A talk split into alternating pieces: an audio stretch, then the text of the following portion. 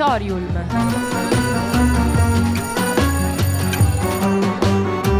Novità culturali direttamente in cuffia.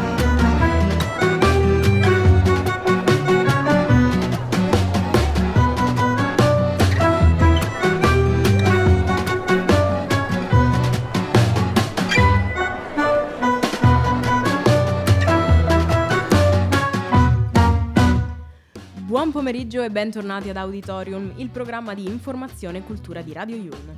Noi siamo Giulia e Valeria e come ogni giovedì siamo ai microfoni di Radio Yulm per addentrarci insieme nei meandri dell'informazione culturale. Sai Valeria, non so te, ma negli ultimi giorni in particolare vedo ovunque un cavaliere dorato con una lancia tra le mani e mi sembra si chiami Oscar. Giulia, ma capita anche a me, e quindi non sono la sola. Ecco. fortuna.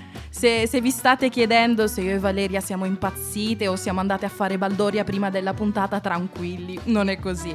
Stiamo ovviamente facendo riferimento agli Oscar. Rinfreschiamo la memoria agli smemorati, è l'evento cinematografico più importante del panorama internazionale cinematografico.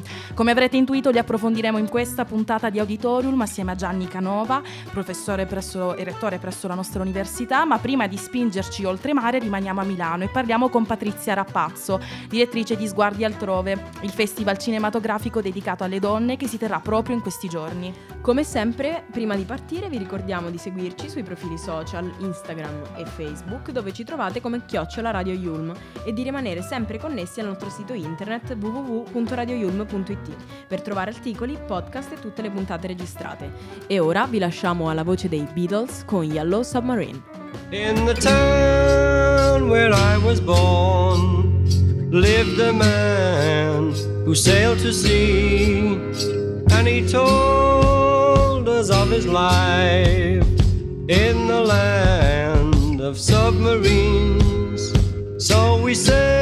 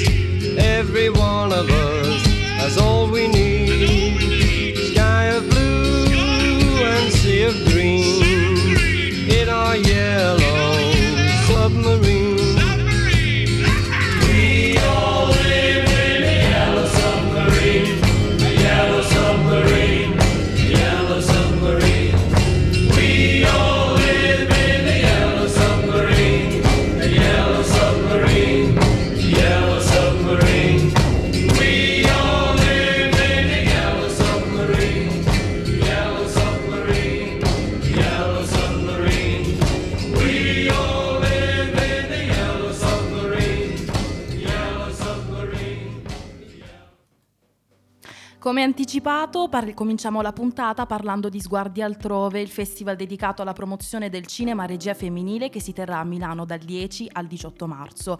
Nel corso della manifestazione sono previste più iniziative tra cui incontri, performance e masterclass. Proprio una di queste masterclass si terrà nel nostro Ateneo venerdì mattina, quindi domani, a partire dalle 11.30 e sarà presieduta dall'attrice Donatella Finocchiaro, che è anche madrina di questa edizione della rassegna. Ma lasciamo ora la parola alla prima ospite di oggi, con cui siamo in linea per approfondire insieme tutto ciò che riguarda l'evento. Saluto la direttrice di Sguardi Altrove, Patrizia Rappazzo. Benvenuta, grazie di essere qui con noi.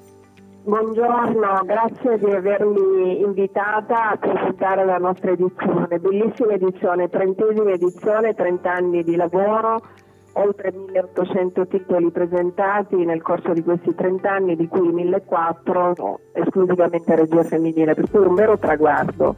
Sì, ha detto bene, iniziamo subito con una ehm, un appuntamento in, in Ateneo il venerdì mattina, cioè domani mattina alle ore 12.30. È stato modificato l'orario. Oh, grazie dell'informazione. sì, magari modificatelo perché mh, c'è stata proprio una modifica, quindi alle 12.30 con Donatella Finocchiaro che sarà ehm, che è la, la matri- la madrina di questa edizione. Eh, ci sarà questa masterclass, l'incontro con gli studenti e mh, ci sarà anche un saluto del rettore. Ehm, dopo proseguono gli appuntamenti in sala alle, mh, alle 17 con il film Angela, che è il film che l'ha lanciata, Sì. e alla presenza di Roberta Torre, che è la regista di questo film.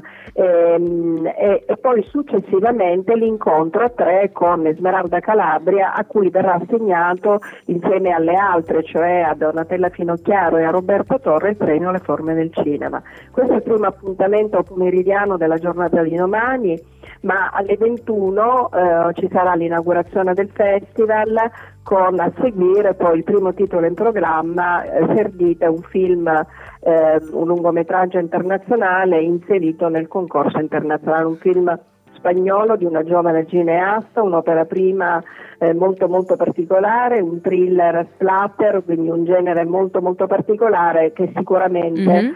Ehm, avrà l'attenzione del pubblico. Il festival quest'anno ha temi diversi, ehm, in primo luogo l'acqua, ehm, con le catastrofi ambientali, con una rassegna dedicata, sia con una, una parte dedicata proprio alle proiezioni in sala, sia un panel che si svolgerà in, in- in statale Ah, sì.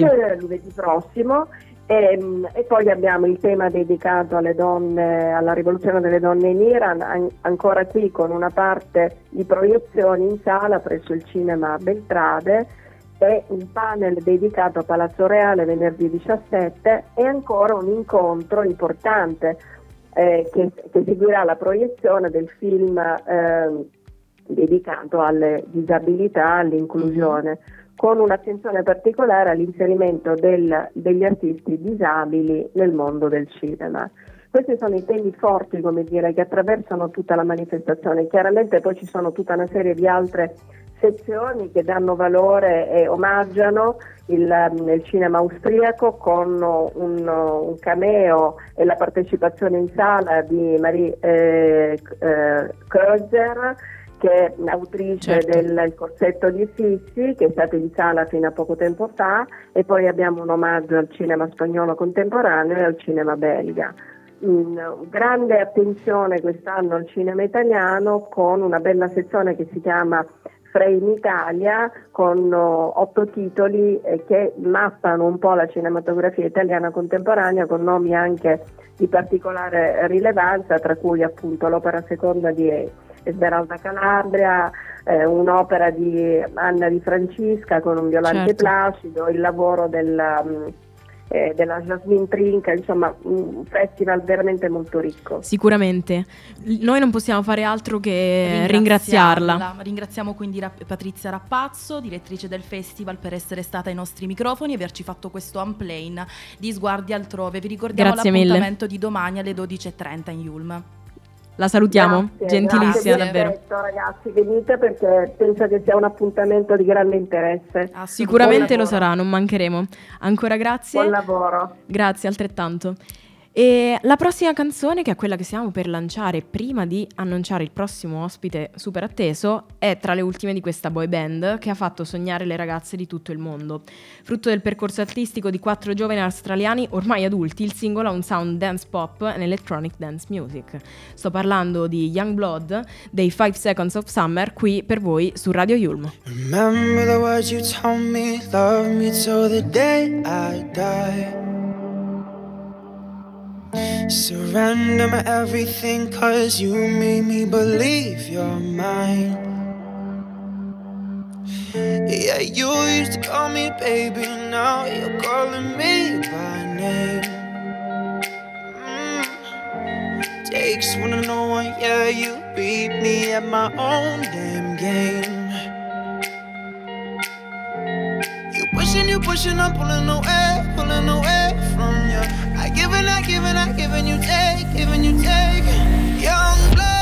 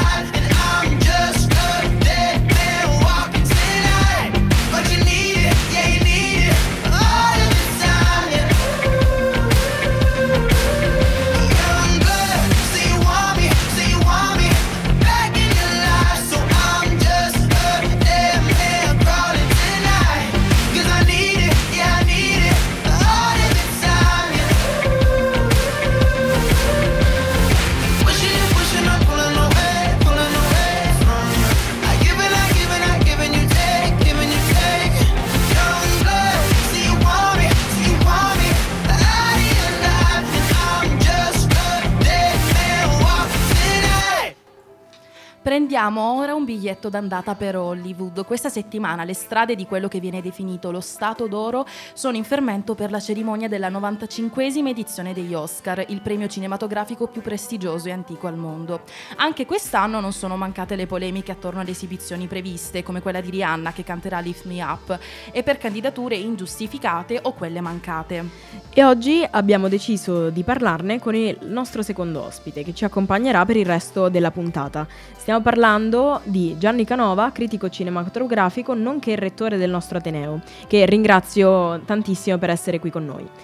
Eh, qui a Radio Yulm siamo molto curiosi infatti di sapere la sua opinione in merito ai nomi scelti quest'anno e quindi procediamo adesso con un rush di domande in merito alle candidature di quest'anno. Intanto benvenuto professore, grazie, a per essere qui. A voi e a chi ci ascolta.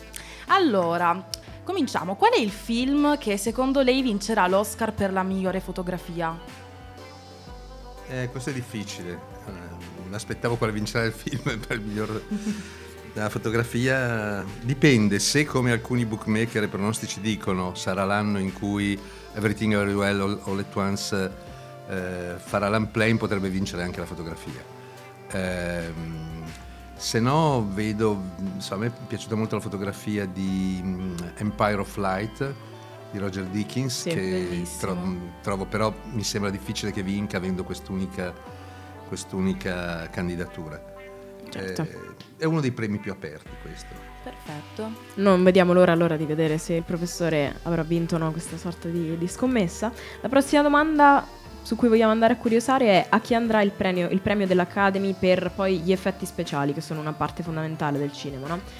Secondo lei? Ma lì credo che sia quasi obbligatorio Avatar. ehm, Giustamente. sì, sì, Dopo dieci cioè, anni. mm, Un film che è stato mm, singolarmente trascurato dall'Academy, mm, anche come dire, per un debito di riconoscenza, è stato assieme a Top Gun Maverick, che sono stati due titoli che hanno riportato, hanno fatto rinascere il cinema, hanno riportato il pubblico nelle sale. E ciononostante mm, ehm, Avatar è stato a tre, tre nomination, se ricordo male, tutte molto tecniche, quindi il buon James Cameron è destinato a non vincere l'Oscar neanche stavolta.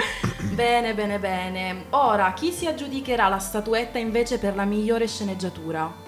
Credo Gli spiriti dell'isola di Martin McDonagh, che è un dire, grandissimo sceneggiatore fin da In Bruges, Tre manifesti Ebbing, Missouri. Questa è una sceneggiatura eh, quasi perfetta, secondo me, per come riesce a raccontare una storia privata mh, sullo sfondo della guerra civile irlandese, facendoci capire che la guerra nasce sempre nel cuore degli uomini e nasce spesso per futili motivi. Eh, una scansione drammaturgica impeccabile, tutti i personaggi lavorati eh, come si deve. Credo che, come dire, se, se- se- però anche qui, anche qui il film dei due Daniels potrebbe a sorpresa vincere anche questo. Una bella sorpresa, sì. E l'ultima domanda di questo blocco, una grande curiosità che io personalmente grande appassionata di musica ho, è chi verrà premiato per la miglior colonna sonora, secondo lei?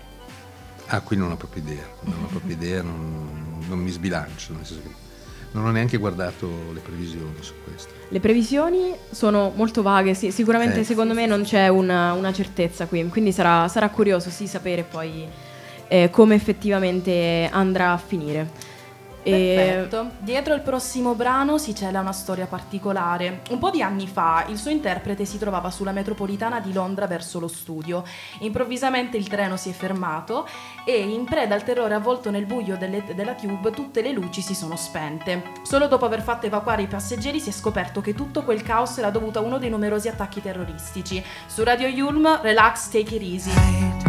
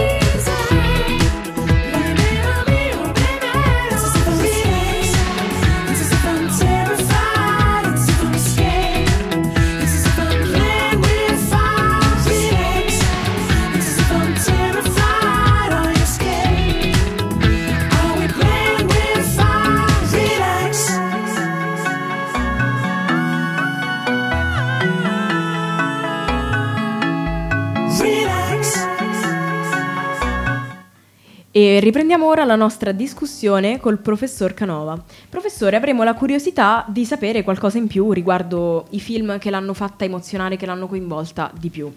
Allora, San Valentino è passato da un po' e sappiamo bene che non si possono tenere due piedi in una, in una sola scarpa, però facciamo un'eccezione qui a Radio Yulma. Ehm, tra tutti i film candidati, quali sono i due che ha preferito e perché? Ma premetto che gli unici due film che io metterei in un'ideale storia del cinema per le generazioni future non sono candidati agli Oscar quest'anno. Ah beh, Può E dirci di più? Blonde sì. e Babylon. Babylon ha qualche candidatura minore, ma credo per motivi più moralistici che, che estetici. Io trovo che questi sono due film di cui si parlerà ancora fra molti anni e sono film che proprio portano il linguaggio cinematografico a sperimentare cose che non si erano mai viste prima. Mi ha emozionato molto anche The Whale, che forse è il mio preferito fra quelli, fra quelli candidati e mi fanno ridere o incazzare quelli che lo accusano di grassofobia, non capendo che chiunque abbia visto questo film non puoi non uscire non amando alla follia questo, questo uomo così devastato dalla, dalla sua obesità. Eh, non, non- non è vero che mette in scena i pregiudizi, porta lo spettatore a capire come è sbagliato avere pregiudizi nei confronti di chi è diverso. Ma detto questo, ho amato molto il film di Spielberg perché credo sia dire, il suo testamento spirituale di uno dei più grandi maestri del cinema viventi. È un film imprescindibile per chi ama il cinema, per chi vuol capire perché amiamo il cinema, per chi vuol capire a che cosa serve il cinema, per chi vuol capire perché non possiamo fare a meno del cinema, per chi vuol capire perché il cinema può riscrivere la realtà e trasformare un coglione in un eroe, per chi vuol capire perché il cinema ci fa vedere delle cose che nella vita non riusciamo a vedere e potrei andare avanti per mezz'ora. Assolutamente. Quindi Spielberg assolutamente. Dopodiché credo che io amo anche Top Gun Maverick, Sì. nel senso che di questo film si può dire quello che diceva Umberto Eco di Casablanca, che quando i cliché irrompono con tanta spudoratezza si raggiungono, Eco diceva, al, mh, profondità, io dico altezze omeriche. Due cliché fanno ridere, cento cliché commuovono e quindi Top, Top Gun Maverick fa questo.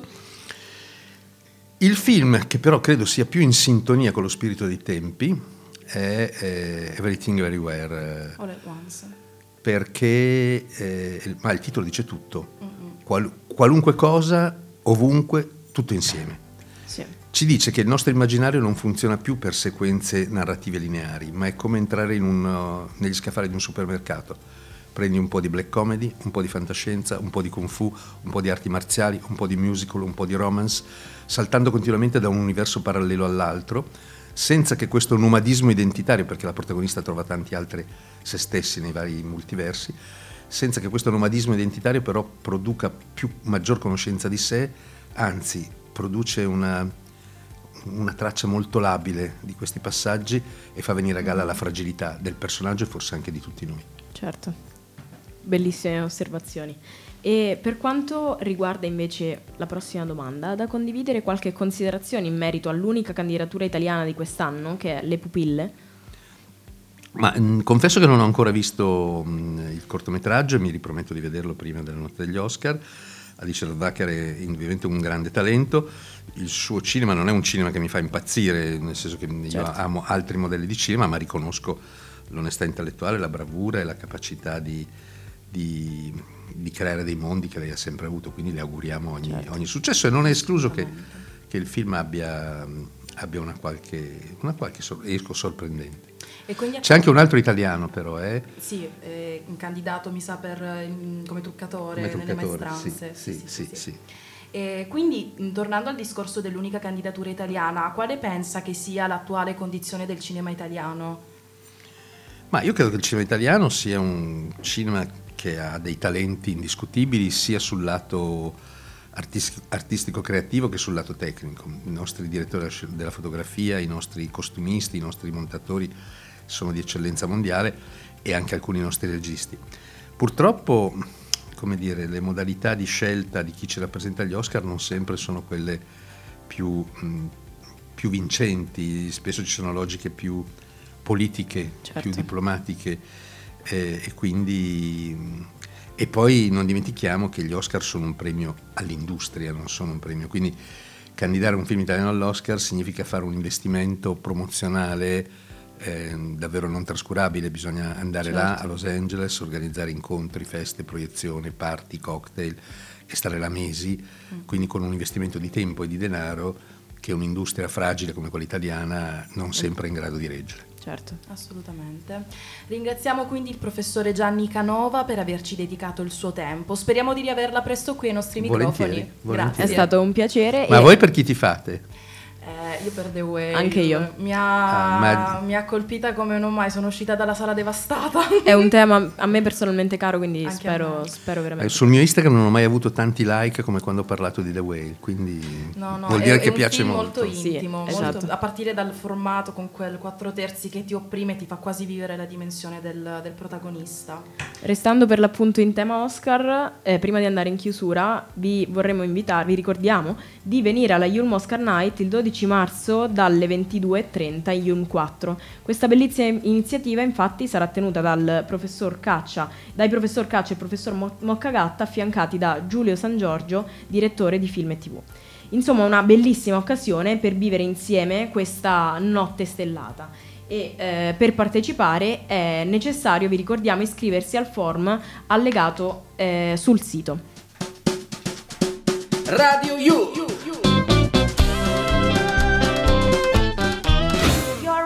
Play. Sono le 14.41 e state ascoltando Auditorium. Prima di salutarvi vi ricordiamo che potete riascoltare la puntata sul nostro sito www.radioyulmo.it e qui potrete anche rimanere al passo con, um, con tutti gli articoli grazie al lavoro della nostra redazione.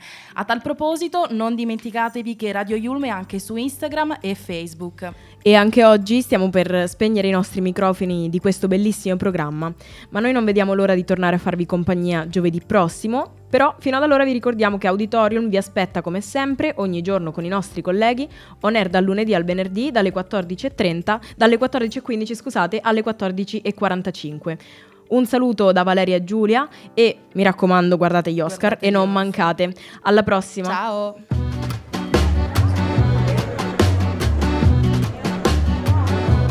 Auditorium. Novità culturali direttamente in cuffia.